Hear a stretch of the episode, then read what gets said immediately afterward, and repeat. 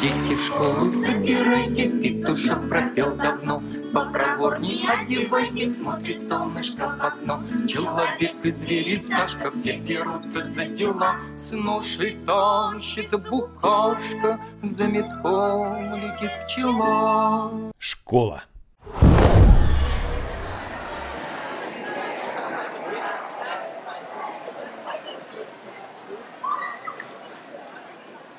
В первый класс я пошел, когда мне почти исполнилось 8 лет. Старая школа в Измайлово с большими белыми колоннами и высокими парадными дверями встретила меня густым запахом потрепанного дубового паркета, натертого мастикой, и странными партами с откидывающимися крышками, которые отдавливали пальцы многим поколениям первоклассников. Вера Николаевна, моя первая учительница, была человеком добрым и первые шаги в школе я сделал с энтузиазмом и радостью. Учиться мне было легко, обладая хорошей памятью, я с легкостью заучивал стихи за одно прочтение и увлеченно пересказывал в классе свежий выпуск передачи «Очевидное невероятное». О, сколько нам открытий чудных готовит просвещение дух, И опыт — сын ошибок трудных, и гений — парадоксов друг. Я искренне не понимал, как можно так медленно проходить материал, надолго застревая на одном месте и бесконечно повторяя пройденное. Мне хотелось мчаться вперед и узнавать все больше нового. Отметок ниже пятерки у меня, конечно, не было. Очень быстро я нашел себе друзей. Один был прирожденный спортсмен, а другой, пользуясь терминами будущих эпох, мажором. Тогда же я познакомился и с социальным неравенством – Наша семья по тем временам была крепкими середняками. Мы жили в коммунальной квартире, где у родителей была своя комната с телевизором, а бабушка и я жили в соседней. Красота. Даже на кухне у нас был отдельный шкаф.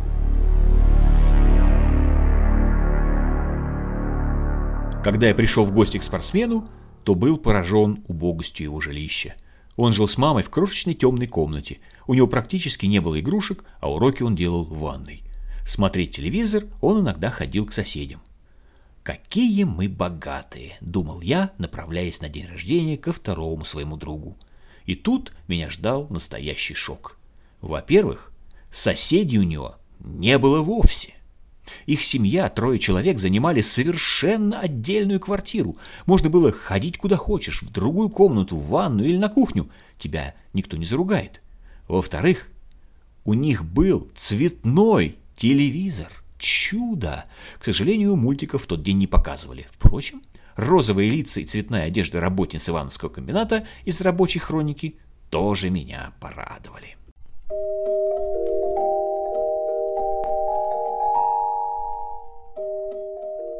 Но тут папа друга заявил, что мультики мы все равно посмотрим.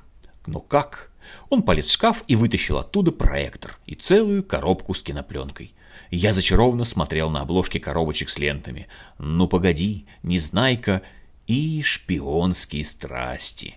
Тут чувства мои достигли апогея, и я просто сел на пол без сил. Я тыкал пальцем в груду богатства и беззвучно открывал и закрывал рот, не в силах произнести ни слова. А потом была еще ветчина, какие-то невиданные пирожные и безлимитный лимонад. «Так жить нельзя», — решил я, — Этак можно лопнуть от счастья. К сожалению, наша дружба продлилась недолго.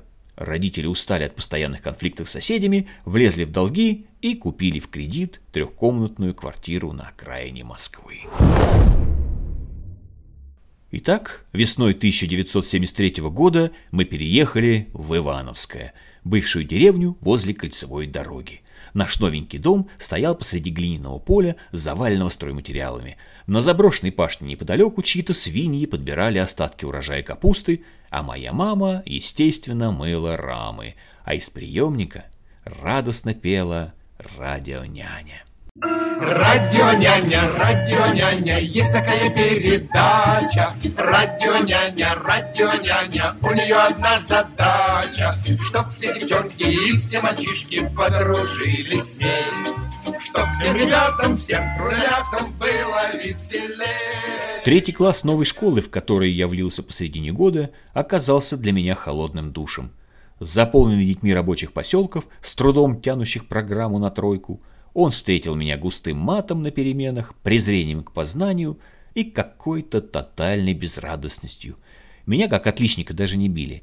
Я был настолько белой вороной, и это при моем-то деревенском воспитании, что меня просто не замечали. Я был явлением не из их мира. К счастью, доучиваться в начальной школе мне осталось пару месяцев, а после деревенских каникул меня ждала новая школа.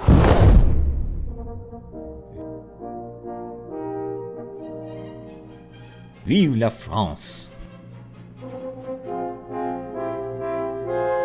Выбор новой школы оказался и выбором иностранного языка. Предлагался выбор из английского и немецкого. В семье иностранные слова я слышал только от отца. Он служил в Германии и периодически козырял немецкими выражениями. Э, знал он их, по-моему, штуки три. «Ага», — думал я, — «отец знает немецкий. Значит, сможет мне помочь, если что». И я сделал свой выбор. Потом неожиданно оказалось, что с учителем немецкого как-то не срослось, и всю нашу группу определили на французский. Но и тут было не все так гладко. Ближайшая школа с французским располагалась в четырех километрах от дома. Так выбор языка привел меня к ежедневным восьмикилометровым пешим переходам. Помнится, именно тогда, проходя мимо школы в своем дворе, где какие-то счастливые люди учили английский, Пробираясь между стройками по мерзлому асфальту к своей далекой франкоязычной школе, я задумался о свободе выбора и его последствиях. Ведь это мой выбор, построенный на ошибочных суждениях, совершенно точно полностью изменил мою жизнь. Я совершенно не имел друзей у себя во дворе, и чтобы погулять, мне приходилось преодолевать все те же 4 километра, пересекая две крупные дороги и множество вражеских дворов. Вставать приходилось чуть ли не на час раньше, а когда чуть позже зимой нас перевели во вторую смену, я стал возвращаться домой в совершеннейшей темноте. Но были и плюсы. За время длинного пути мое воображение разворачивало у меня в голове причудливые картины, в которых я спасал мир, изучал древних животных и высаживался на Марс.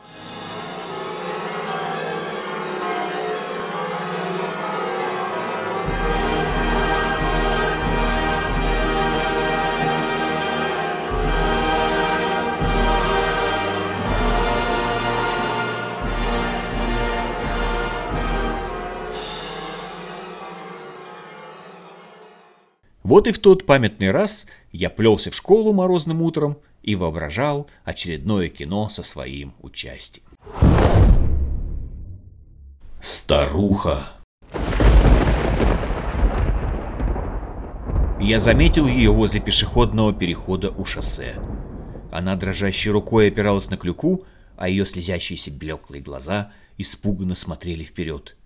Рефлексы тимуровца сработали во мне мгновенно. Ага, бабка. Надо перевести ее через дорогу. Я подхватил опевшую старуху под руку и потащил на ту сторону шоссе, ловко уворачиваясь от троллейбусов. «Ну и где ваш дом?» — запыхавшись, спросил я. «Я здесь ничего не узнаю», — испуганно заныла бабка. «Разве не видишь? Здесь все чужое». А я не знаю, что в этот момент случилось, но я зачарованно оглянулся вокруг и затряс головой. Мы с бабкой стояли в совершенно незнакомом мне районе.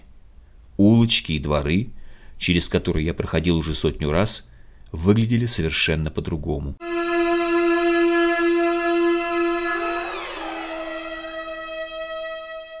Как во сне я подхватил старушку под руку и потащил вперед. Я крутил головой во все стороны, пытаясь обнаружить знакомые ориентиры, но как только я вроде бы замечал приметный магазин или хоккейную коробку – Бабка дергала меня за рукав, что-то бурчала, и я, оглянувшись, опять ничего вокруг не узнавал. Промыкавшись так около часа, я решил возвращаться назад. Вот только где эта спасительная точка старта? Я запаниковал. Бабка волочилась следом и почему-то хихикала. Так, стоп, я не могу доверять своим глазам. А ушам? Я остановился, закрыл глаза и прислушался.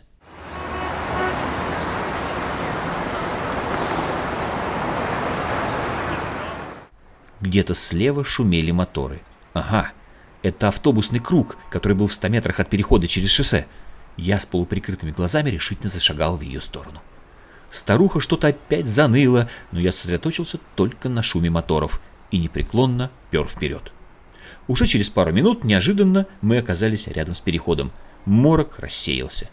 «Вон мой дом!» Старуха тыкнула клюкой в дом на противоположной стороне и бодро засеменила через дорогу. Я проводил ее глазами, выдохнул и побежал учиться. В школу я успел только к третьему уроку, честно признавшись, что переводил старушку через дорогу.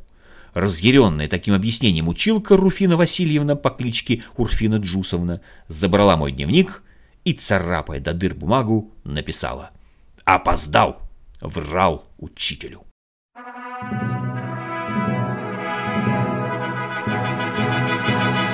Allons enfants de la patrie, jour de